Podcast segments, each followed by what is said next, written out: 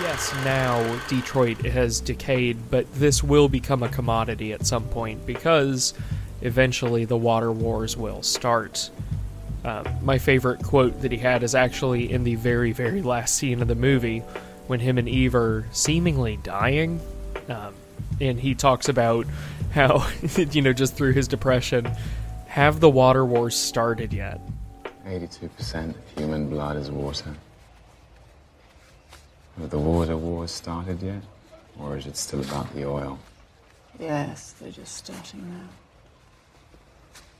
now. They only figure it out when it's too late. How much of the human body is water? fifty-five to sixty percent. And how much of the Earth's surface? Oh, seventy percent is ocean, and then there are lakes and, and the rivers.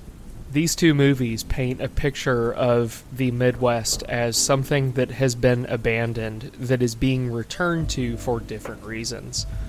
Uh, Barbarian um, pitches Detroit specifically as being this place that is incredibly cheap and will be pillaged by the rich to make money, as, you know, your uh, overnight hotel apps, your Airbnbs, your Pick My Hotel, your travel bookie, whatever you want to call it, as these apps uh, are more and more used, which luckily now they're on the decline, but as they're more and more used, um, it will incentivize people to purchase cheap homes that they can do a quick, you know, gut and restore and then rent out for one hundred fifty bucks a night, because at that rate you only need to have somebody in there every ten days out of a month, and you'll make the same as somebody living there for thirty days and paying rent, especially because the hotel will not come with the same complaints. You can just fix that up before the next person gets in there.